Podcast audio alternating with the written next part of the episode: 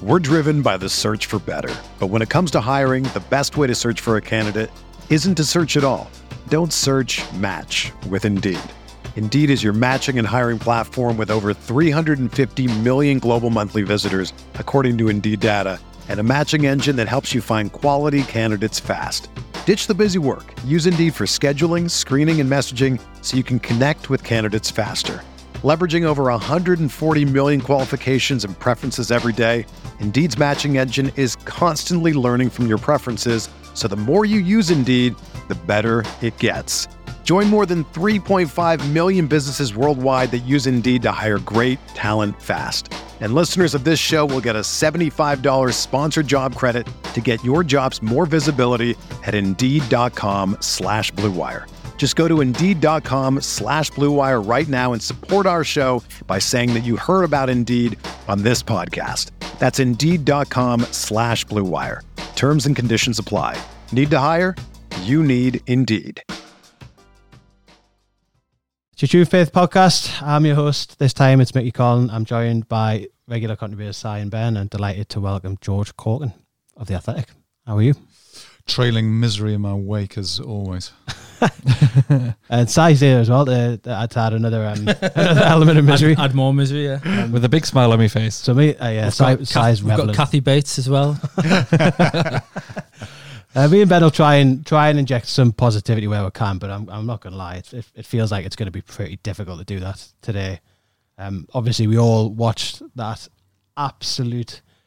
What do you, what would you even call it? Is there an adjective uh, that we haven't used so far to describe that performance yesterday? Anyone got anything interesting? It was a Steve Bruce performance, Mickey. Oh, that's not what I want. Um, It was a tidal wave of diarrhea. How about that? yeah, that about covers it. Um, thanks for listening. um, so Newcastle, I mean, Newcastle have been losing losing games at home to bad teams for absolutely ages. And my first question to you is: is do you, do you think that we're possibly overreacting to just a, a, bad day at the office? George, I'll come to you first since you're the guest. That's very kind of you. Um, no, because I think it was the kind of performance and result that generates that kind of response. I mean, I think that's absolutely. I mean, it wasn't just bad; it was really bad. I mean, it was really, really bad. And we're used to seeing bad performances. We've seen a lot of those uh, in recent times, but you know that was one of those ones where you scratch your head and think, "Well, that was the worst since I've since."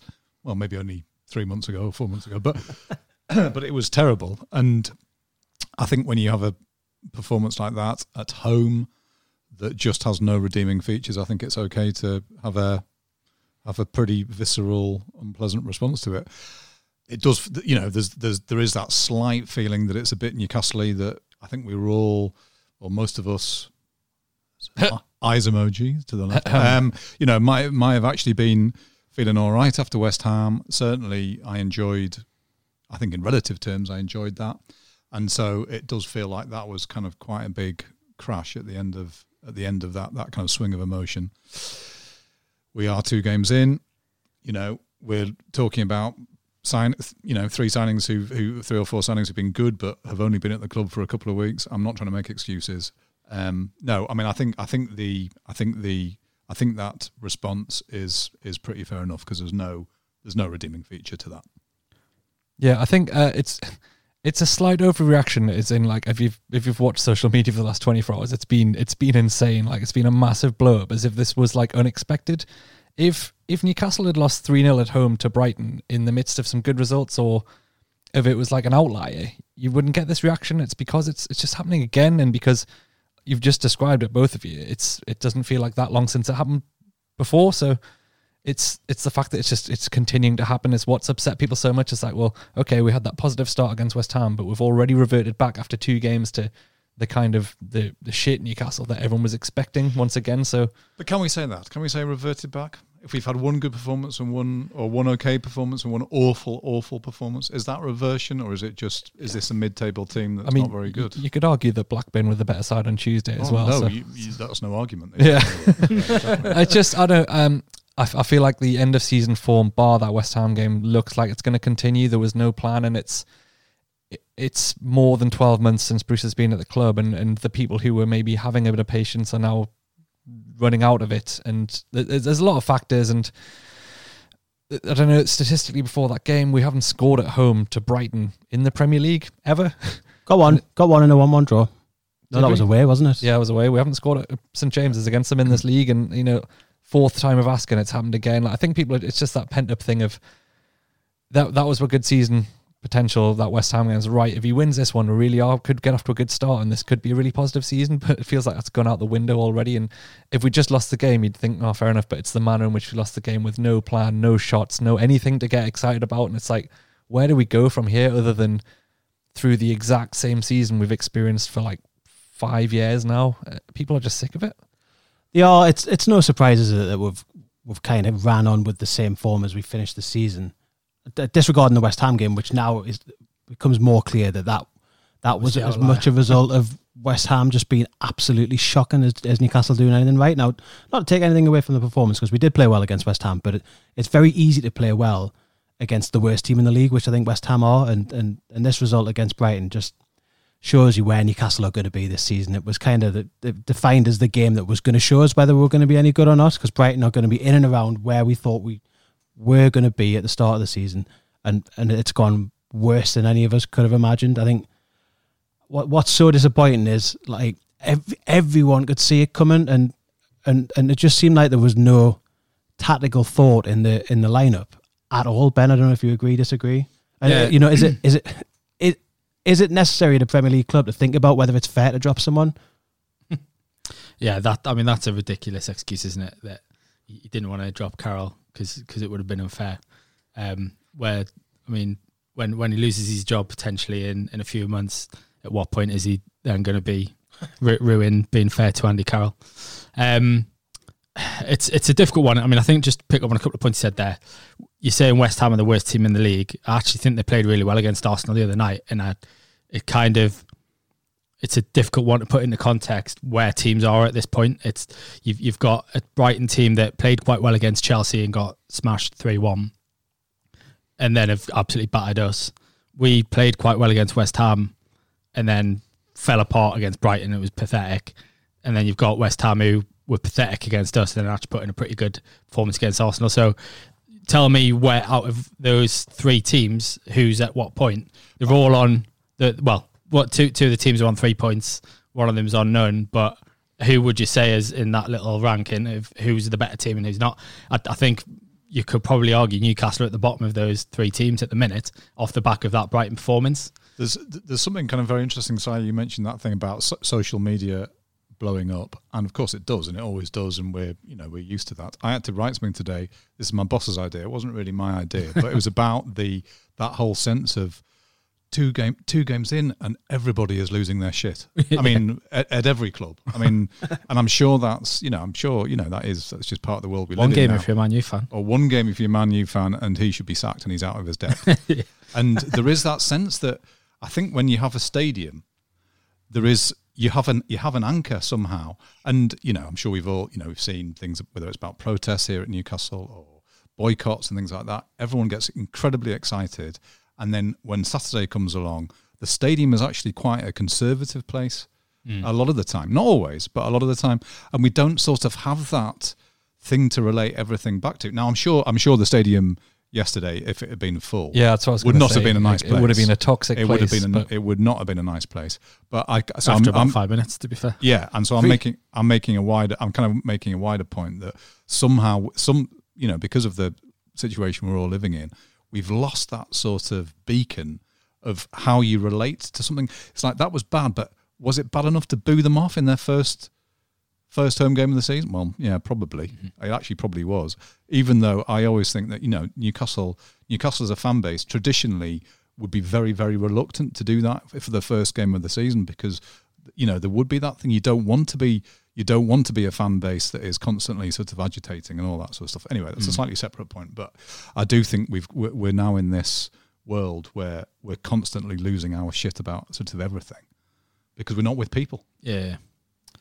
There's an element of that. I would, I would agree with you on that. And I also agree with the point you made earlier that, as usual, Newcastle did all its business four days before the season started. So I can, and I said this in my uh, match special for before the game against Brighton, that I can concede that we're not going to see like a full tactical plan with all these new lads and everything ready just straight away. But it was so bad. Like it wasn't. What's frustrating about watching that team was a the team selection, which I'm sure we'll go on to, but b there was no sign of progress, and we, we finished the season really badly, and we should have really been working hard this summer to put that right. And it doesn't look like there's been any change or any improvement in all the play, all the existing players. Never mind the new guys. I can sort of let off the new guys. They're, they're betting in the first game at St James's Park, and they probably just you know need to find their feet a bit. And yes, we've got some goals on debuts across the last week, but you know that wasn't going to continue. So uh, I think it's it's. I don't think many people believe that that this was a blip. I think people believe that it's it's more likely just to be more of the same, and that's that's that's what's worrying about the season is that we really are just going into another relegation battle, and we've had we've had four already. Yeah, I mean, I hope I hope you're wrong about that. I mean, but I can't say that with any sort of huge enthusiasm. I mean, this is what the club has been uh, for a long time now. It feels. I mean, I'm very happy. No, I'll rephrase that. I am happy with the business that they've done this summer so far because I think, you know, I think it is that thing about being sensible signings, and I'm not used to Newcastle behaving like a sensible football club. I think everyone they've brought in will, you know, will improve the team. That said, it's been a team that struggled, and for long, you know, although they've not been in relegation battles per se, if you look at the table since they've come back to the Premier League, each one of those seasons has been fucking horrendous. You know, for for large parts. Yeah. For large parts. We've always pulled Um, away at the end, haven't we? Really, and pulled away and had good yeah. second half of the season. Not not last not last year. Um, but again, I am happy with those signings, but they're they're signings that have come from relegated teams. There are not I, I'm not seeing clubs queuing up to buy Newcastle's players. So what does that tell you? I mean, I think that sort of tells you something fairly accurate about about where the club is and where the team is. I'm relieved about what they've done this summer because I think it should be enough for them to be okay. And that so I, you know, I kind of felt a bit euphoric when Callum Wilson signed, for example, because I just think that's exactly what the team needed. But um, I don't think, um, you know, I don't think that should be a source of sort of, sort of huge, huge celebration, really. It's a really good point on us as a, as a, as a selling club. Like Newcastle are one of the teams in the league that are that we're a happy seller. Like if we've got someone good, but we get a reasonable offer, we would sell them every single time, regardless of the consequences. We've proved that through the entire entire Ashley era. Now that feels like a good time, George, to mention that you're you're doing a full podcast about the Ashley era with the Athletic. I hear it's brave. Yes, thank you. Well, obviously, we do have our uh, have our own podcast, which we do weekly, which I hope complements yours. Um, but yes, so one of the things that the Athletic are doing as a company this this season is doing uh, sort of special, in depth, uh, sort of in, investigation stuff. Not investigation in terms of the nuts and bolts of a club, but um, taking taking a long look at the club. So there are three podcasts in this series, and it is about sort of the Ashley years, the takeover, and kind of what happens next, and all that. And so they should be, yeah, they should be available to listen to this week. Thank you. I'd like to say I'd look forward to them, but it's going to be even grimmer, I think, than listening to this one. It look, looking back at 13 We'll years. rival of- you. We'll rival you for that. We'll give it a go.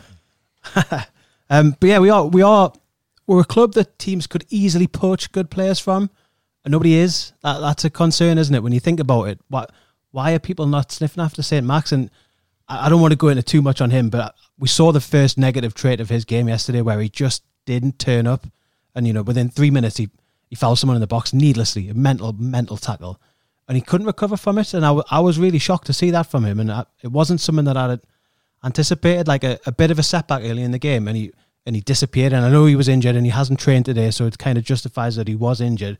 But there was an element of me yesterday when he went down, and I thought, I'm not certain whether he. This this might be really harsh, but I was like, I'm not certain whether he's injured enough to come off, or whether he just knows that he's not at it today. And I was I was massively massively disappointed. I don't know if any of you guys thought the same. If you want to crucify me for saying that, because he is our best player. I mean, it doesn't matter either way. He was having an absolute shocker. So injured or not, he needed to come off. So I don't think we need to worry about whether or not he was, you know, pretending to be more injured than he was. That's probably not the case. It was it was time to come off. He was clearly wasn't hundred percent. Even if he was ninety percent, it wasn't enough, and he was having his having his life from um the guy for Lamptey. Brighton. I'm Lamptey, too yeah. glad was superb. He How good is he, by the way? Yeah. Yeah, he had, he had his life, and um, we needed someone on the pitch to to Three cover cheers. our left back who's only played a game. Like you know, so I, f- I felt sorry for Lewis in, in that in that period because he was being left totally exposed, and it needed to change regardless of injury or not. So I don't Yeah. think we need to worry about that too much. brings us nicely back onto the question which I tried to ask, um, and then we, we we've kind of gone on a bit of a tangent. Is the tactical setup of the team was clearly so wrong, and that that's a perfect example of it as well. You know, having having Saint Max on the left side in front of a new left back against what's obviously Brighton's attacking side. With that, I mean, the uh, the fullbacks come as a bit of a surprise, but it, to us, but it shouldn't have come as a surprise to a professional football club with scouts and you know football analysts and and, and people that are supposed to know what's going to be coming for you at the weekend, and it, and it, it's obviously come as a massive surprise that they've got this hugely, hugely pacey, explosive, brilliantly attacking fullback that's just had Max's pants down time after time after time and left left Lewis so exposed. What were, what were the tactics? Why why was there no tactics? Do we do we have tactics? Is anybody at the club capable of setting up a tactical analysis of the opposition and then putting it into play in our team, or is it just going to be get the lads on the pitch that you think are going to do all right, and it doesn't matter how you set them up? So I think that's a very interesting question, and I don't really know how to sort of answer that in any kind of detail because I think, you know, I, I have a measure. I'm I'm old, so I have a measure of sympathy with that. You know, the whole thing of okay, we won last week, let's just go again with it. Now I do I have sympathy with that because that's kind of what I was brought up with in the sort of 80s, I guess, and you know, at a time when squads squads were you know tiny and you could go through a season you know, with 14 players or, or whatever. So I'm sort of used to that, and so I think my my my sense would be, oh well, they won last week, they did okay, fine. You're at home now. This is your formation. It's your team. Go out and cause them problems. And so I do have that. I, th- I think I have that as my sort of hinterland. At the same time, though, you're right to point out uh, how good Lamptey was, but also how good he'd been against Chelsea in their previous match. And Which The- which Bruce acknowledged in his pre-match as well. It's like we knew it was coming. Yeah, he did. It wasn't was just that one yeah. match. He was brilliant Yeah. in Project Restart. He's, Yeah. he's had a good run of form. This guy. It's not as if he's yeah, an unknown. Yeah, and if you were looking at concerns from West Ham, you would say that that side, certainly on the defensive side, was was one that you'd want to be careful about. So again, it's not easy to look for a kind of excuse there or look for a kind of redeeming feature from that because again, to repeat, I've got that I've got that, you know, it's probably a Keegan sort of thing as well. Just go out and prove you're better than them. And I think there is something to be said for that. I do think there's something to be said for that. And how do you how do you measure that um, when it was also pretty clear that some players were awful? I mean, so you mentioned St Maximin, he was off it from the start. I mean, and you know that was something that we heard about when he signed that there'll be days like this that there is a you know his attitude can be questionable at times. So you just sort of have to live you have to live with that. And again Shelvey it looked to me just had one of those really bad days. Andy Carroll for all that he was effective at West Ham he looked like he couldn't move. And he was he was static and isolated and all the stuff that we saw when he played last season. So at what point you know at, at what at what point do you blame that the formation did the formation lose the game or did the players not turn up or is it a bit of both? But i i mean i agree. I mean so to take a step back from what i've just said if you look at lamptey as the example as the case study nobody comes out of that very well because the warning signs were there. The warning signs were from newcastle's performance at west ham and they were there from the way that brighton had been playing too I mean, we just didn't have an answer for it though at all, did we? I mean, even he, he tried to move Hendrick over there. I think after it was probably about twenty minutes or so, he, he actually moved Hendrick over to the left to try and cover. And let's be honest, he's not pacey. Like he, he got burnt straight away, and it, it, it was a. I, I felt most sorry for Lewis in that he was literally um, kind of left on his own to, to deal with these. And in his second game, I mean, obviously he's played a full season um, for Norwich last year, where he's probably had similar experiences. To be fair, um, but uh, it's just he was pretty much he was hung out to dry a bit, and I just think there wasn't the, the problem was there was literally we had no answer for it, and even even in the personnel. I mean, I remember you you we were obviously all um, happened during the game, and, and you said, "Oh, we've got to get Miggy on." Miggy isn't as quick as this kid. He wasn't going to change. If, if he'd have come on on that wing, he wasn't going to make things any better, and I, he might have doubled up back, and he would have worked harder defensively. I get that, but it was just one of those where we just did not have the personnel to deal with that pace. I don't think I. I don't think I agree, and I think when Almiron came on, it, it it did ease it up a bit down It that was a side. moderate improvement. yeah, and, you know, but only because St Max literally was doing nothing. Uh, that's my point. Is But that Hen- Hen- Max wasn't getting back. At least Miggy would have worked back and, and helped out. Um, either way though, you know, the Hendrick Hendrick switch switching sides comes after 20 minutes, whatever it was. Almiron comes on at half time. We're we're 2 0 down after seven minutes Yeah. because of the, that one decision playing that playing that left side. And and I do feel sorry for Lewis. And you know, Lewis Lewis is fast. Like he's a seriously fast player. And there was a point in the first half where there was a foot race between him and, and Lamptey down the down the right hand side and he lost it and fouled it fouled him really badly. Um and I thought then, you know, Christ, like what what can what can we do here? What we could do is is just think about who's going to play on that left side. That's all that needed to happen. Is in the build up this game, think they've got like, like the fastest lad in the world playing playing right back. Let's put someone that's quick and going to work hard on the left hand side. That's all. That's all it takes. the, the reality with pace though, like you, you just have to limit the space. The, the reason he, he was so effective was he was literally had the full pitch to run into, and, and Lewis was tucking in, and Maximin wasn't tracking back, and that's why he was so effective. Was that once he'd ran past Maximin, who then gave up pretty quickly, he had basically the whole the whole rest of the pitch to, to run into, and I think that's where the frustration was was it took so long. I mean, the, the game. The, the, the frustrating thing is that the game was done after seven minutes of the day, and and you can complain about the decisions and stuff, but I don't think anybody would have foreseen us being out of the game after five, after seven minutes. And I think to no, I don't want to stick up for Bruce because I, I think he made mistakes and it it was he he cost us the game. I think in some of his decisions there, but the reality is is that he wouldn't have foreseen us being two 0 down after seven minutes, and you can't how like how can you react to that that's something that happens that quickly? He made the so we, we talked about he tried to bring hendrick over and and, and he, he made sure changes at half time and he, he did try try to to correct it. But the reality is is that game was done after after five minutes of the day. And that's the, but that's the most frustrating thing is as you say that it's that pre-match preparation where okay they the, the penalties are just a frustrating mistake but then the second goal is so avoidable as well. And it's just Frustrated mistake after three minutes. How frustrated can you get in three minutes? I mean, the first three minutes were embarrassing anyway. They were terrible. That, that was coming. Um, listen, I think it's just uh, a ta- my point is that it was just a tackle he did not need to make. Like he's it's a forwards tackle. What's he doing? Getting back, trying to stick his foot in there, winning the ball. I think it's harsh to blame players and harsh to say that we don't have the personnel to deal with with a Brighton fullback who's you know just just hit the scene. I'm sure we could have. I It think just didn't look like it. I the think the problem. setup was all wrong, and I think uh, there's two things. One is that um, he, the manager acknowledged that this is a Brighton team who like to, you know, like to have the ball, and they're going to have a lot of the ball, and they, they work the channels, and they, they play quite a nice brand of football in that in that way.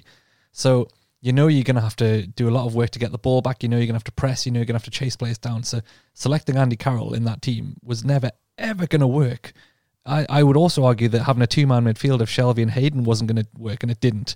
I think they, that was where he let us down, is that we weren't set up personnel wise or formation wise to deal with Brighton when he acknowledged the way they were going to play. I think what Bruce suffers with, and I can sympathise with a little bit, is that this damned if you do, damned if you don't. You know, we won the first game, so if you change it and you lose, you get hammered. If you don't change it and you lose, you get hammered. And I totally sympathise with that. But my issue with Steve Bruce on these occasions is that he makes the wrong decision more often than he doesn't, in my opinion. I mean, George, I'll, I'll let you come back to me because I don't know if you see it the same way, but it just feels like he gets it wrong and he gets it wrong, and then he's not very thick skinned about it, and he'll just find an excuse like it would have been unfair to drop Andy Carroll. I mean, Andy Carroll, he played all right at West Ham. He won a few headers, but he didn't set the world alight. And if you dropped him and played Almiron and changed the formation to deal with Brighton, people would have understood. So that was the I think Andy Carroll would have understood. yeah, that was a weak excuse, and you're right. Carroll, while winning a few headers, but barely left the centre circle. Whenever we got into West Ham's box, Carroll was at the edge of the box. He wasn't, you know, leading the line, which is what you need, especially if we're going to play. Expect not to have the ball, need to counter attack, and need to get the ball forward quickly. Um, launching the ball down the throat of Lewis Dunk for the first 45 minutes was just like painful to watch, and Carroll was nowhere near it, and that's not necessarily his fault. I thought that, but the our our passing and and playing the ball out was was really poor anyway, but. Carroll's not going to get 10 yards across to the ball. It needs to be on his head or, or he's he's basically redundant. We played that first half with 10 men and um, you could argue nine because of how poor Maximin was. And I I, would just go think, eight because I thought Shelvey was a disgrace as well. yeah. Yeah, I thought it was really bad. So there's just there's just too many things wrong with how we set up for that game, and some of that's got to go back to the manager. And it just feels like that's why it feels like the same old, same old. There was no sign of like, well, actually, I can see what he's been trying to do there. I have no idea what he was trying to do there. I have no idea. Fair enough. Brighton had loads of the ball and they probably hit us by surprise. I mean, they're, they're better than maybe people said before the game, oh, it's Brighton, we should be beating these. You've got to respect them. They're a decent side, but they're not that good. They probably won't finish in the top 10. There'll be lots of teams that will. No, they know, haven't spent money, and yeah, know, there'll, there'll be lots of teams that beat them without without worrying about it too much, and we're we're we're, we're bigging them up like they're some sort of like world beaters. They're not, but fair enough. They they came out well. They started the game well, and we, whilst defensively we we struggled so much. What frustrated me even more was when we did have the ball, we had nothing. We had no plan. We weren't getting the ball forward. There was no cohesion between any of our players when we did have the ball for the for the short periods we did. So, uh, like no shots on target speaks for itself, but the the lack of a plan when we had the ball was was just as worrying as how poorly we dealt with Brighton's attacking threat. that's always been the issue with this Newcastle side, though, isn't it? In that whenever we're supposedly the superior team, so it, it was always you talked about the, the record against Brighton is horrific. Huddersfield was the same; we were really poor. I remember Fulham, the, that Fulham side that got battered from all corners of the of the, the country, took four points off off us that season. We we struggle in games where we're meant to be the, it was, the it Derby. team It was and- Derby. That yeah, they got eleven points. no, we no, gave Fulham four. as well. Though I remember, Was it? yeah, the the Fulham where we, they they ran through. I can't. I think it was Kamara ran during the last minute. Thought we were going to get beat. Um, there, there's a for for whatever reason this team really well. It's not for for whatever reason. It's because they. They, they struggle where they've got to be the, the protagonists in the game in, in terms of take the game the teams and in games where they're expected to to offer more in the game we just can't do it for whatever reason. And that's where I think and you, you mentioned Shelvey. That's been the most frustrating thing about Shelvey in his Newcastle United career is that in the games where you would expect him to come into the fore and and dictate the play and, and show that he is a better player than all of them because I think most of us would would think would would probably say that Shelvey would walk into any of those sides normally. Um, those are the games where he, he just doesn't turn up and, he, and he, he he doesn't dictate the play. And it's actually the the bigger teams where it's it's easy. We don't have to worry about having the ball and we can just defend and try and hit on the counter actually where we come into our four. And I think this that's the biggest um problem the, the biggest problem that I think Bruce has got where he, he comes into these games where there's the expectation is on us to to take the game to them. And and he's talked himself about wanting to play more from football and from football sorry and and having putting his own stamp on the team and stuff. But it, as you say like what what does that look like? Where is that coming from? And and this is the type of game really where he should be able to display that and and show the um, the fruits of his work up to this point. And and that was it. And it was pathetic and it was Uh, it was I mean, shocking. And sadly, Newcastle are not a good enough team to have one player having an off day, let alone two. And they haven't been. That's been the case for a long time. And that's that's just the kind of team that that we are at the moment. And it's not what it's not what anybody wants. But um, so I mean, I think we've seen. I think we've seen the sort of continuation of that. I suppose the difficult thing is watching a team like Brighton is that you can see the plan very clearly, and they did finish below Newcastle last season, but you can see what they're trying to do, and there's a very obvious plan on the pitch, and they're doing what they want to do. And they might not win every week, but they're doing what they want to do. And I agree. I think you look at Newcastle, and it's shapeless, and we know the kind of team that they're going to be. They're going to be a counter-attacking team. They they have been a counter-attacking team, and if you buy Fraser and Wilson, have Bournemouth transitioned to becoming more of a counter-attacking team in the last couple of years, and that's where their that's where their skill lies. So I don't see any of that changing with Newcastle. There's pace. There's pace up front if you take Andy Carroll out, out you know, and there's movement and there's there's an attacking threat.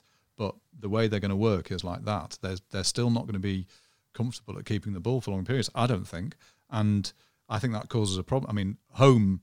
What does home mean now? It doesn't really mean very much if you hmm. don't have a crowd there. I don't know. I mean, maybe it does. Maybe there's still that sort of impetus to do something. But you're right. It's when you're expecting the team to be the ones doing something that they struggle. But you saw that in microcosm against Blackburn uh, in the cup. I mean, that was awful to watch. I mean, you know, Blackburn looked like Man City. They look. I mean, again, to, with Tony Mowbray as manager, you know what you're going to get. You know you're going to have possession-based football. I think, you know, maybe we hoped we were going to see a little bit more of that at Newcastle, but it just looks. It kind of still has that shapeless feel. You can't. If there's a plan beyond, you know, beyond counter-attacking, whatever that means, I don't quite know what the plan, what the plan is or how it's going to work. Well, I mean, we're going to try in the second half of the show and do be a little bit more positive about Bruce. But my my big concern about what's happened over the past seven days is all of us in this room and a vast swathe of the Newcastle fan base across social media. And if you just speak to people, if you're texting your pals out in the lads, everybody knew that that this weekend was going to go wrong. You know, Alex has taken great delight in highlighting his um his message to Norman through the week about is Bruce going to play Carroll, and if he does, it's wrong, and it, and it's going to prove to be wrong, and it was, and like everybody kind of knew that already. Like we were going to come into this game and set up wrong, and, and all of us knew it. Are you sure? But but Bruce didn't know it. I remember a preview where you and Adam both projected a one one or Well, two. I'm, nil I always was I it? always massively uh, and, and, and get behind the lads. But on a serious note, we knew we knew things were going to be set up wrong this weekend, and it it feels like almost everyone else knows that it's going to go wrong before the people that are that are running the football side of the club. Like, why why is that? That's madness. Yeah, I mean, it wasn't just the selection of Andy Carroll, but that is one of the key factors. He just wasn't right for that. I mean, I don't think he's right for any game. I'm, I'm fucking sick of Andy Carroll. He's not played well in the year he's been here. He's got like four assists in 30 odd appearances. That's that's crap. That's not good. If you're meant to be the target man, Oh, you must have enjoyed the first 20 seconds at West Ham. that was brilliant. Come on. if you're a target man, it's not okay just to have a couple of assists, like and not score any goals in the Premier League. If your target man gets you four assists and no goals, you're going to get relegated. Like we should not be building a team around Andy Carroll. He should not have got a new contract based on last season. It's an absolute waste of a shirt, and it's really fucking annoying to watch every week. And everyone saw that coming, and he's he's not any better. He's totally immobile. Only the waste. It's only a waste of a shirt if you're confident that the club would filled it with somebody else. Exactly, which we wouldn't have. I honestly think I'd, I'd rather Muto was playing or Gayle. Like it's he wouldn't be. Gayle's They injured? wouldn't. I was going to say Muto wouldn't be getting a game even if Carroll wasn't there. Let's be honest. he would still offer more than Andy Carroll. Though. I, That's my I- opinion. I know. I know he would, but he, he Bruce or, wouldn't be. or playing we him, should have would he? played Almiron and, and and played differently and, and try to get the ball to Wilson using a bit of counter attack. But I mean, either way, I'm just fucking sick of the Andy Carroll Yeah. saga. Like he shouldn't be here. It's really annoying. I- I'm sick He's of got. the whole. I, I, he's a local lad, so give him a chance. I, I, I don't care. I don't care if he's a local lad. It, it means nothing. He's not good enough to play Premier League football at all. the problem is he shouldn't be starting at this stage of his career. That's the issue. I, I think there's a there's a role for him to come off the bench for 10, 15 minutes in a game where you've got to go direct and try and get back in, and and he can't just run around like a headless chicken, headbutting like Run around in, in, in a five yard radius. Well, yeah, but like the, the, there was times last year where he he was effective at times. I mean, the Man U game, for example, that we won at home, he he had a big hand in that. And but the, the I completely concede. The point is, is that he shouldn't be starting games for Newcastle United in 2020. What how he's he's managed to get ahead of Joelinton in the pecking order after I'd ahead of Joe no, no, but after after club, the, after after the pair like as bad as their seasons were, Joelinton still managed to score two goals. Carroll didn't.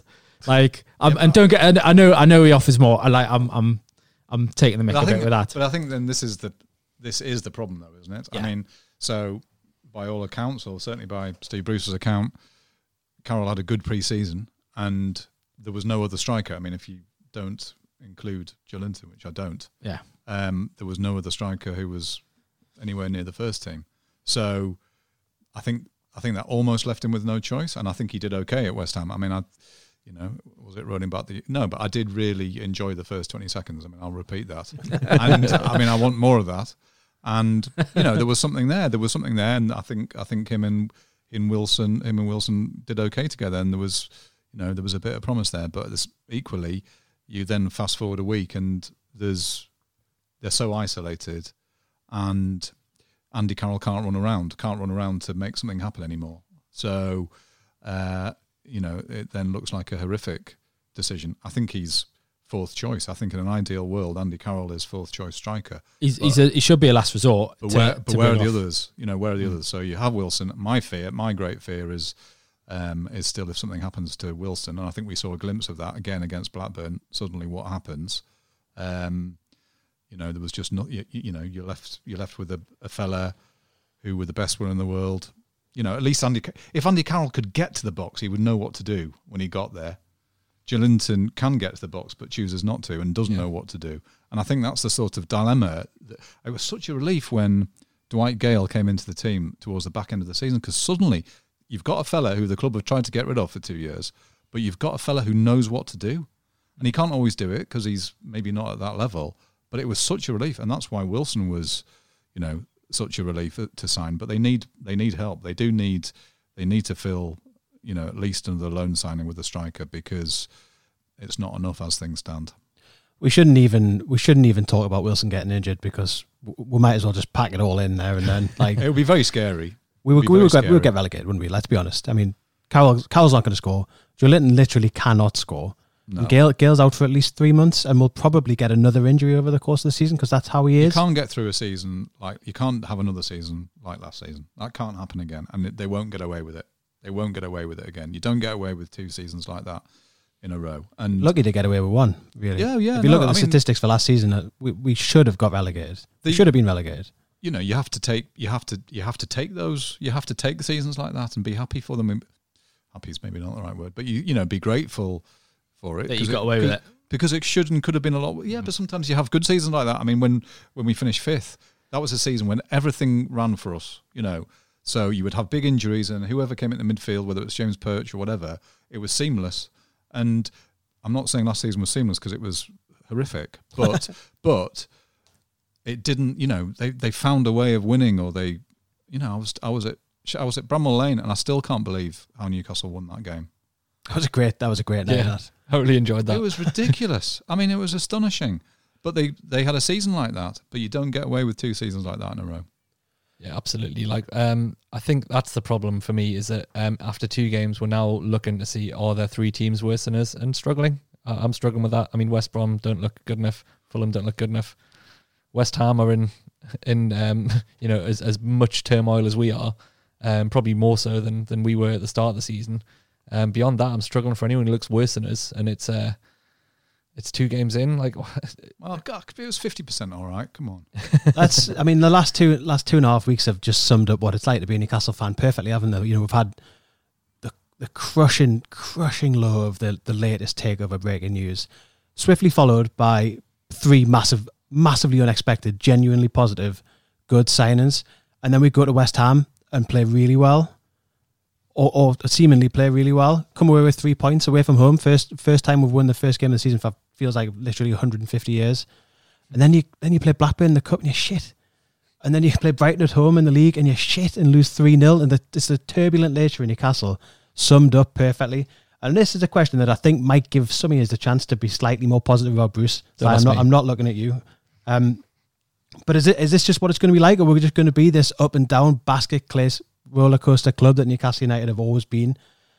And if we think about it like that, last season Bruce got away with that and he and he, he overachieved from what most of us expected last season by doing exactly that, by being up and down a bit yo-yo. Are we going to be able to see the same thing from Newcastle again? And is it going to be enough?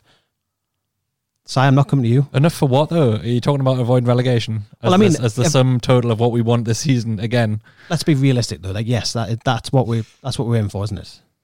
I mean, Good? it is. Yeah, and it's horrible to say that. It is horrible to say that. But you know, if you think back twelve, well, fifteen months, whatever it was, to last summer, and what what do you set out? Well, the, it was like, okay, well, I'd take staying up now. At that point, I'd take staying up, and then you have what's happened uh, this spring and summer, and it almost feel until the signings came in, and it feels like exactly the same thing sort of happening. That there's a trap door under the club, and it's like, oh well, hopefully we'll stay. You know, hopefully we stay up this time again, and it's it's that's no way to live your life as a football fan.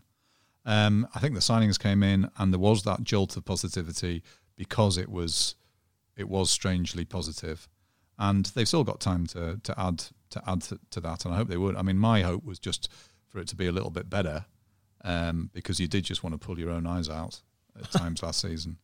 Um, so, but it, it does it does feel like that. I mean, I think I think a lot of teams in the Premier League have seen some of the results so far, and the results are crazy in terms of the score lines. And I think Newcastle will be on the wrong end of some of those.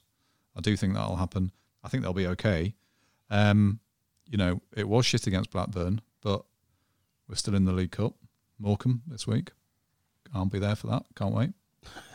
and then they've got a decent draw. And so one of the things I loved about last season, I mean, it was painful. I called it a cup limp. It wasn't a cup run, but to, to, to still be in to still be in the cup at that point in the season, the season was still alive. It was still alive with something positive. We were going to win it.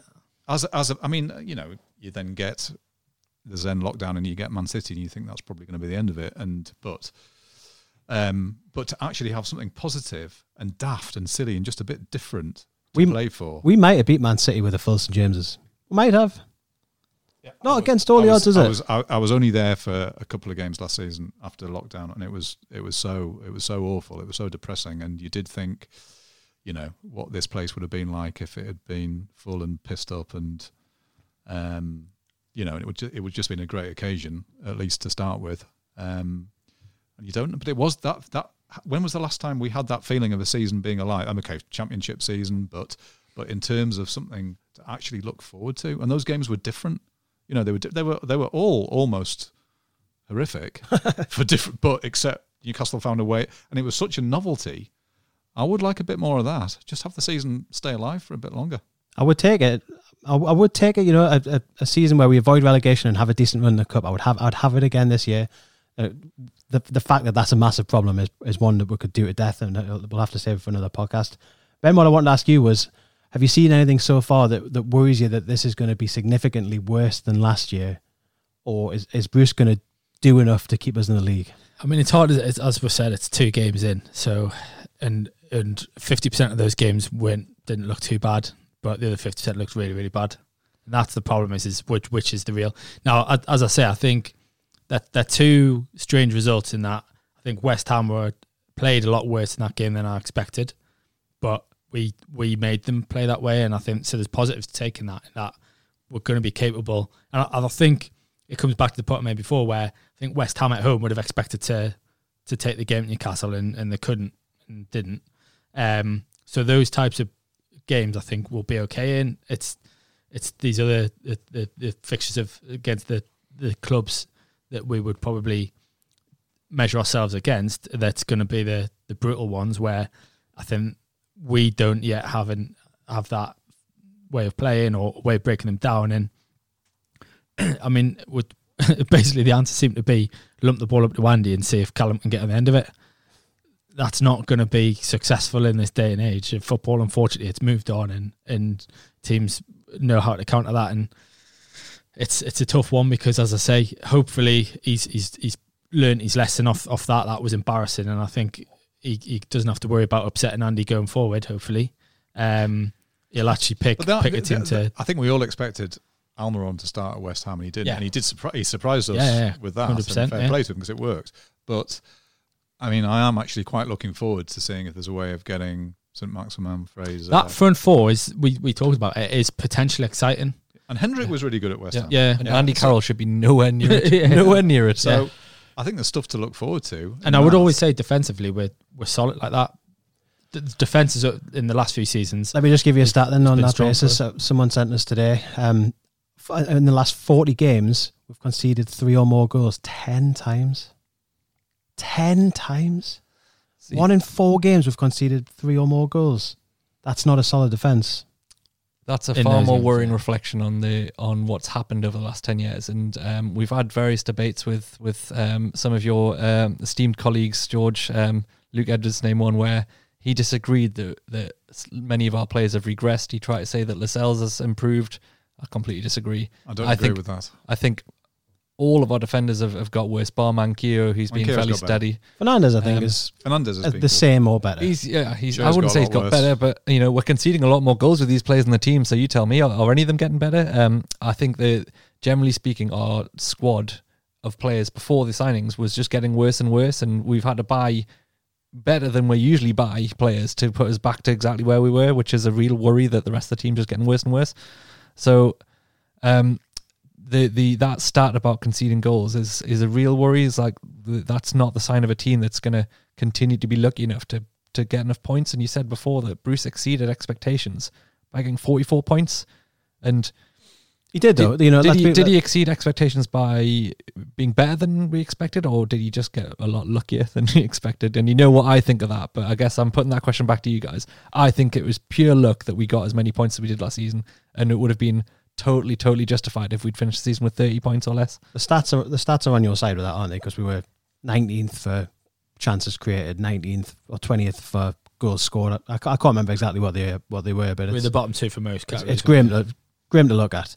But you know, you can you can only beat what's in front of you, and like we did that enough times last year to stay. But you know, like that's the black and white of it is though. We we did it enough times last year to stay in the league. You're right. Jo- George said it before. You can't get away with that twice. So No, I something has to think you can. change. I, mean, I think you have to. I think if a manager deserves shit after a defeat, then he deserves credit after a win, and so he, he deserves credit for the points total.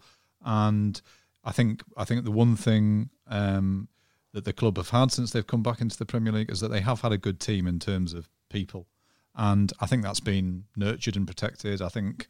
Um, you know, and I, I, I think that's something that Steve Bruce is, is good at. Uh, uh, that sort of being a people person, if you want to call that. I mean, that's that's that's his strength. He might not be a tactician, but um, and he has that way of protecting his players. Um, so I think I think that's fair enough. I think yeah, if you look at the underlying stats, it's it's incredibly uh, worrying and alarming. If you look at the overall picture, I think the team had a spirit about it which allowed it to get results that it didn't deserve. And we saw, I think if you see that once over the course of the season, you can say that's a fluke. If you see it a lot of times, you have to say that there's something there. But those stats had to be addressed because if you if you don't, you can't. I mean, so when I say that they were lucky to do what they did, you can't rely on spirit. At some point, you need talent and you need hope and you need goals. You know, you need goals and. Um, I can't remember what the question was. well, Just where, did, out of juice. where, where did the goals come from? That's a question, and hopefully, hopefully Wilson's going to step in. I mean, but there's there's other sorry, there's those other things about whether players have regressed or or whatever. Uh, you know, you can look at Hayden. I think he's he had a really good season last last year. Maybe some of this stuff would have been organic. You know, Shelvey had a good season. He wasn't in the team under Rafa, so you know you can look at these things. You can look at these things in sort of lots of lots of different ways. Did Sure, Shelvey have a good season? Well, he was in the team. He was in the team. He was back in the team, and I, I, I he said was this. kept out of the team by the form of Hayden and Longstaff. Longstaff has disappeared. So I think you always have these things. Yeah, I agree. Sean Longstaff fell off a cliff, and he probably wouldn't get in the team at the minute based on the form we saw when he did kind of appear. I don't know what's happened to him. I don't know if it's fitness or injuries or what. But He's to, uh, that honestly, man. That that ball from Space Jam has been in the change room because, like, to think about what's happened to Shea and Longstaff, like, the, the, honestly, that's what it looks like. There wasn't it? Like, sucked seri- his talent. seriously, where where is it? Where is it gone? How did saw it he wasn't in the squad. He wasn't in the squad yesterday, was he? And seeing him, Where's seeing, Michael Jordan? seeing Longstaff against Blackburn was We we talked about really. about Shelvey with Luke Edwards as well the other week, and um, I disagree that he's he's improved. Yes, he's been in the team, and you know under Raffrey wasn't getting in the team, and he scored five. Was it in the end or six? Six he got last year. Top I um, top scorer. which is what he did for Swansea in like 2012. So my argument was that well, he's basically the same player he was eight years ago.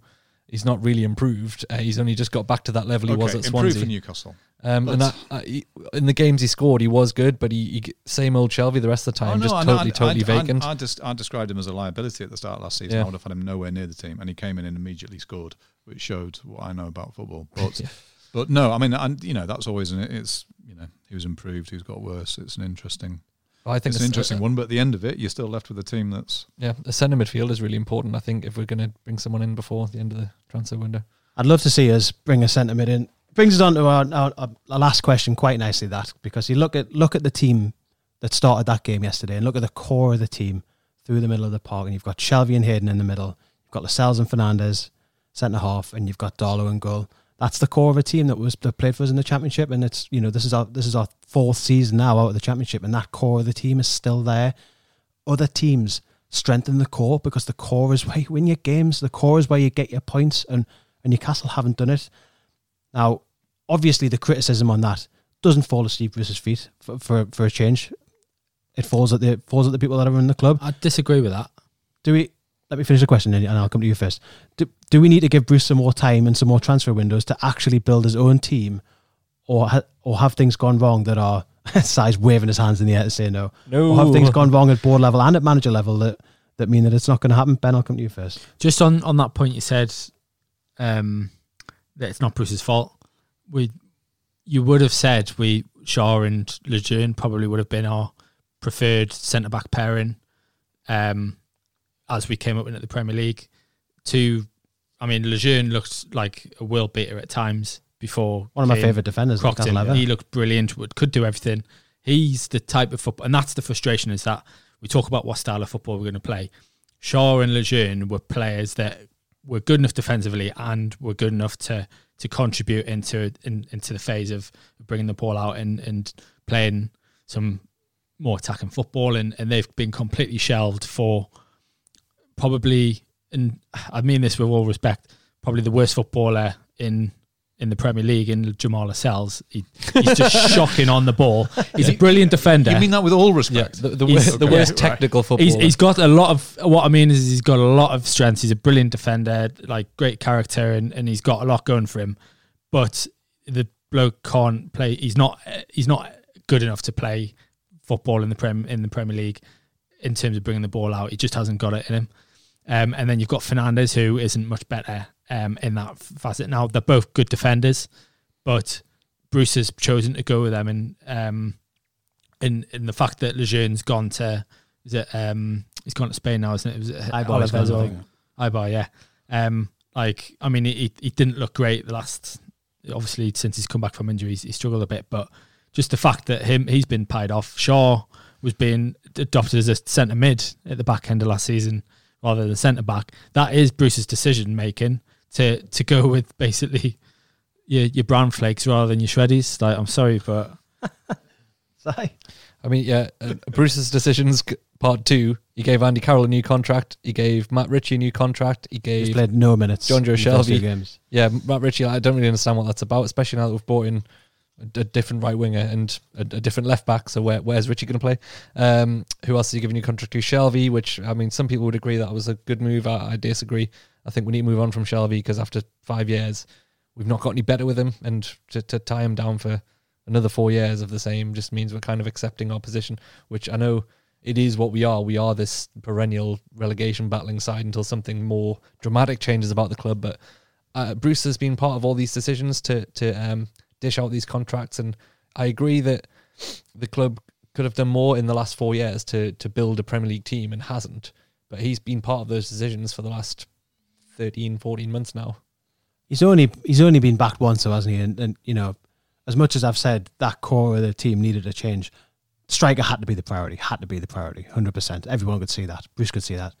Mike Ashley knew that. Every everyone in football knew that Newcastle had to sign a striker. When you've only got so much money to spend, and that's not that's not Bruce's fault. When you've only got so much money to spend, you have to buy a striker. It doesn't leave you a lot to to to strengthen two other key positions where players are expensive. Oh yeah, well, uh, So- So they were. I mean, a bit of context for Carroll.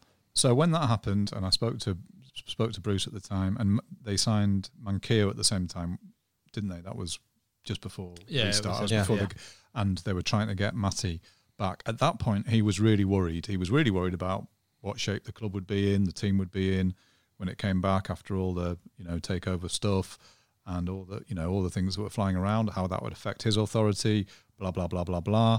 They were also worried that without, or he was also worried that without the carrot of a contract, as opposed to just playing for a couple more weeks, a few more weeks, um, that Carroll wouldn't have had, and Longstaff didn't have, and Manquillo wouldn't have had, whether they would play.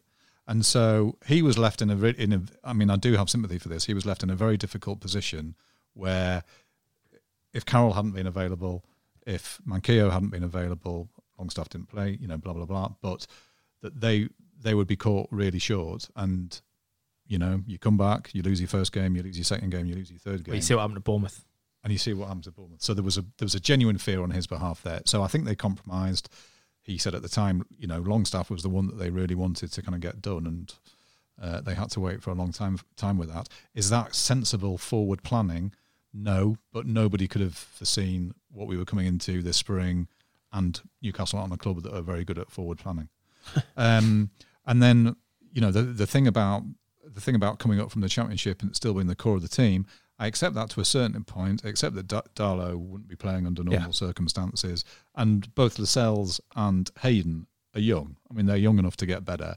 And there's nothing wrong with you you know coming up with those players and those players growing and being good enough, provided that there's a right there's the right amount of competition around them, and all those things are being done right. I was delighted that Hayden signed a new contract, for example, because I think he's been he's been really good and is re- is a really important member of the team and the squad. I don't have a I don't have a problem with that, and I also don't have a problem with, um, you know that core spirit of the championship still being protected. I think that's okay. I think that's been Newcastle's good, great strength over the past three or four years. I've hated watching them a lot of the time, but I've I've loved knowing that there is that sort of all in it together kind of shit.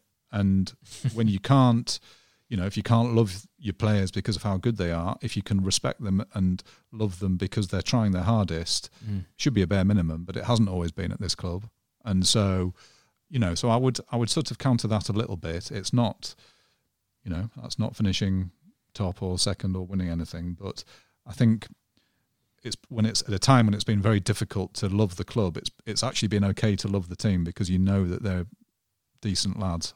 There's a famous the, the famous flag, isn't it? We don't demand a team that wins. We or don't want a team that wins. We demand a team that tries, and we do have that. And you we've know, had that. yeah, we have we have had that, and I, I don't like that- when people criticize our players for not trying because Mm. it's because it's not true. It's just it's not true at all. The, the opposite is the case. Mm-hmm. You, you could possibly argue that they try too hard because they're not technically competent enough. The kind of message I wanted to get out at the end of the question, and I'll, I'll come to you first, George, because I think you might have a different answer. Definitely to Si is, would you trust Bruce? Bearing in mind how well this window's gone, and you know that you have to give have to give Bruce credit for how well this window's gone. You have to. Let me answer the question. Let me ask the question. Sorry. would you trust him to strengthen the next two windows and then judge him after that, or do we have to judge him right now? Well, in some ways, I think our opinion is irrelevant because, um, you know, Ashley will do what he does, and I think I think having done, you know, we also don't know what's around the corner um, in terms of ownership.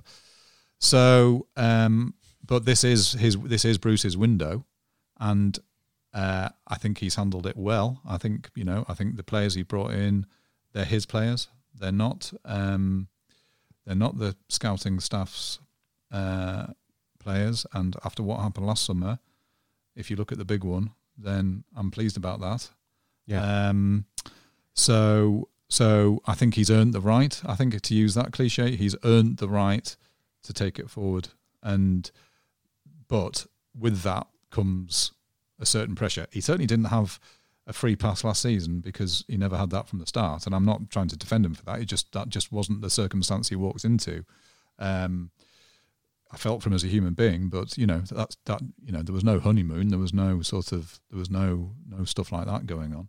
Um, and again, in terms of the way the season ended, he has to, he deserves he deserves another go. I mean, I know what you'll say, Simon, because you'll say he doesn't, and that we're on the one way ticket to nowhere, but or worse. But I do think I, th- I, th- I think in terms of the league position last season and what he's managed to do this summer, he deserves the chance to move it forward. Whether he's good enough is a different question. I mean, you said the way we finished last season. We finished last season awful. The, awful the, the league, the league, Yeah, the, league, table, yeah. position. I know what you mean. I know what you mean. Look, I, I just I, I, I, I want to stop getting carried away about the transfer window we've just had. Uh, It was good. It was good and better than several years previous for Newcastle United. But we've bought we spent thirty million, which isn't much for Premier League clubs in 2020. We've bought three t- players from relegated teams and another one who Burnley just didn't want to give a new contract to or couldn't agree a new contract with because he's he's just okay. Um, these players are okay. Fraser's okay. Callum Wilson's decent. Uh, he's had one double figures season in the Premier League. He's decent, but it's not brilliant. None of these players are wanted by top ten clubs. We were the we were the best of the of the bottom half of the table that fancied giving them a punt because they're what we could afford, and that's the only reason we've bought these players is because they were affordable. It's not because we've. I, I refuse to describe the transfer we've just had as a change of approach for Newcastle that Steve Bruce has achieved. It's just the same old Newcastle scratting around and getting whatever bargains we can get. And yes, they're better bargains than normal, but No, They're I'm still- sorry. I, I no, I think I think I think signing Callum Wilson, who's 28 for 20 million quid, signals something different. And certainly, And It's putting a them on- bargain. And- and putting so- them on bigger wages. I than- agree. I agree. They didn't need to do this two years ago. They could have signed Rondon for 16 million two years ago when he arrived on loan. Benitez wanted him for 60 million quid, big wages, but not massively different from what Yeah. from what Callum Wilson's on. So I know, and but that is if if if Bruce has managed to persuade. Well, I mean, again, we don't know what the long. T- we don't know what Ashley's thinking is here. If this is just protect my asset until I can sell it, fuck it, fine, great. Yeah. You know, I'll do that. and it probably, you know, it probably is that. You know, that this is that this is just if we don't do this right, if we if we don't have guaranteed signings this summer, and there's no there's never a guarantee, but if we don't have tried and tested this summer, then we're going to go down, and that is the real risk. and that is the real risk. And if he's been listened to, fair enough. Is that a sea change in terms of strategy or in terms of moving the club forward or getting better in a meaningful and significant way? Probably not. But if it's shored stuff up so it's good enough, and hopefully with some slightly better football at the end of it, I'll take that for now. We'll see in the next window, won't we, whether there's been a genuine change of approach or not. But I, you know, we have signed those players this time, and whatever the reasoning behind it, Bruce has picked them, and and, and Ashley's given them the money to do it. Like the, there is credit due there, there is because it because it hasn't happened before for whatever reason, and obviously the the politics involved and the takeover stuff, the the ownership, all of that changes all of the time. So it's impossible to compare a, a window under Bruce with any of the windows under Rafa because everything was different then. But the ultimate fact of it is we've signed a proven Premier League striker that's old in, in football in terms, and especially Mike Ashley football in terms, for 20 million quid and put him on a wage that's higher than anyone else at the club. We've signed Ryan Fraser, who Ryan Fraser's a good footballer and he was on a free transfer. People would have been looking at him, but Newcastle have got him. We've signed Jamal Lewis, who was who was a well wanted footballer. Now Liverpool bid less than us, so that's why they didn't sign him. But there would have been other teams looking at them, and we've gone and done those deals, and it's Bruce that's put the pressure on, and he's got them done. Now, whatever the reason that Ashley's allowed him to do it, it has happened. So that you know, the point of it is that's happened, and do we do we give him the chance in the next window, assuming that we're going to get some money to spend, which is a massive assumption, obviously. Can you can you at least give him that? And uh, this is this is with the caveat that things don't go disgustingly bad for the for the first half of the season, and we're not in the relegation zone at Christmas. If if we're 14th at Christmas, do you give Bruce the next window and possibly till the summer to buy some more players to assemble the team that he wants to have, or is it cut the cut the man from the job now? Well, you know what my actual answer to that question is, but I'll try and answer it fairly. Um, I would argue this whole like it's the first time it's happened isn't true. Um, we invested man. we invested heavily in the team that McClaren started the season with. We also shit our pants that January and gave him Shelvey and Townsend as well. So we spent something like 100 million over the course of that season and still got relegated. I think they're terrified of that happening again.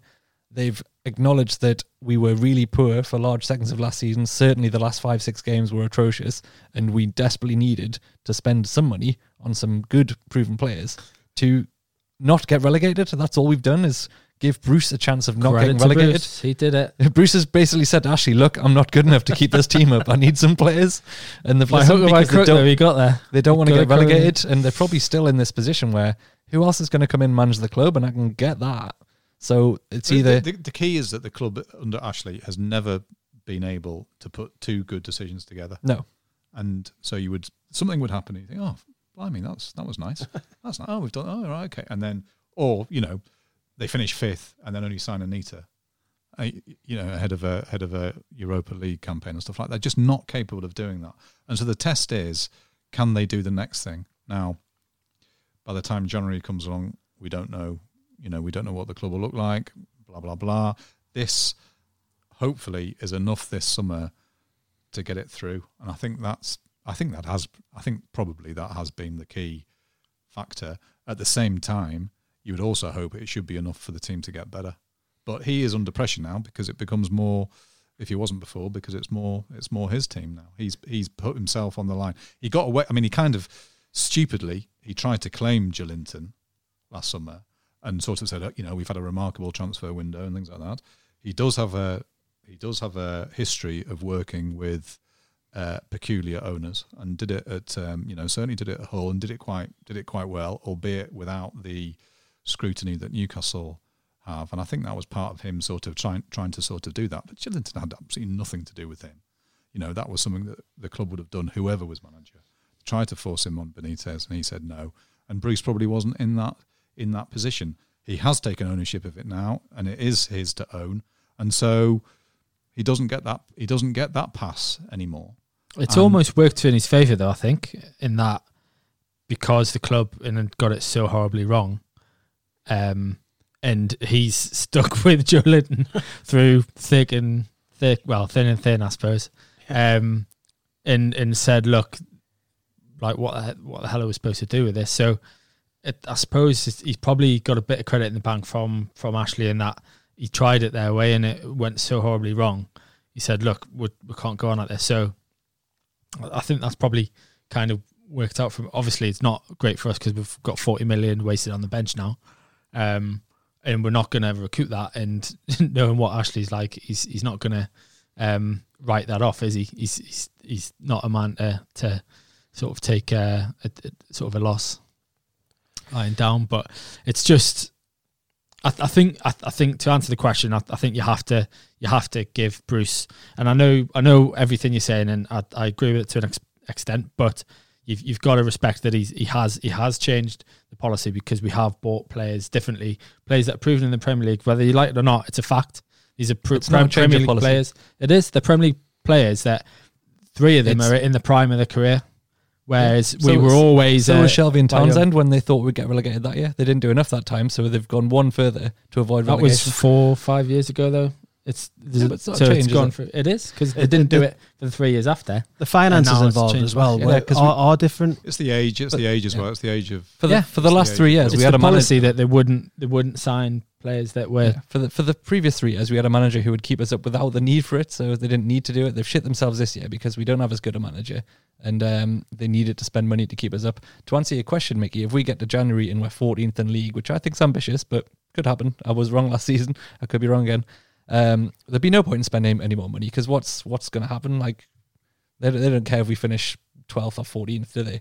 And you're not going to be able to spend money from that position and really, really accelerate up the league without spending serious money. So it'd be pointless. We might as well keep it in the bank and wait till the summer and either, well, like we Not, not spend it then as well. Yeah, well, well, we're just hanging on for a takeover, aren't we? Or if if Bruce gets to the end of his two years and think, right, I've had enough of that, get a new manager in, start again. Someone else has a has a bit of a project. no way, no way, Steve Bruce leaving this job after two years voluntarily. Not a chance. No Yeah. chance. You're probably hell. right, but uh, yeah, there's no there'd be no point in spending money in January if we're in a reasonably safe position. What, who, what who would are be you the point? speaking of as here? Just You or Miss- Mike miss- just just someone so- being a realist. Like, what, what would be the point? It- You it- wearing a it- mask? I'd rather Mike. I'd rather Mike. put the money in like a in Mike, a, get in, a out low, in, a, in a low yield savings account and just wait till the Steve Bruce era passes and then spend it on some good players when when we're a bit better. I don't think now's the time for low yield savings accounts to be honest. The coronavirus, but uh, this, is, this is an investment advice podcast, so we'll, we'll move on. Um, I, I think that kind of wraps it up. It's been, you know, there's been some injections of positivity today, uh, unexpectedly. Not many, not many, but there's been a couple. Wouldn't say injections like a scratch. We're Yeah. no, no. We've been enthusiastic about our negativity. Yeah, which is, you know, the We've best. been enthusiastically negative. It's the best. It's the best we can The best summary we've had is that um, we've had fifty percent good and fifty percent bad so far. So yeah, they can't, That's can't be- average. That's average. yeah, long may it continue. Um, George, thanks very much for joining us. Uh, this has been your True Faith podcast.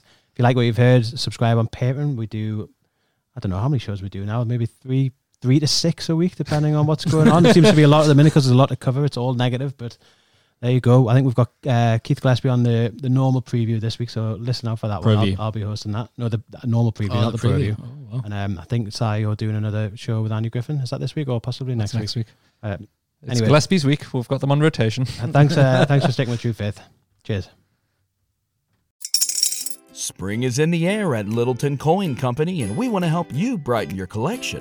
Visit us at littletoncoin.com all month long to enjoy 15% off your purchase. With a wide selection of coins, paper money, supplies, and more, Littleton Coin Company has something for every collector's taste. Use promo code SPRING at littletoncoin.com for 15% off your purchase all month long. Restrictions apply.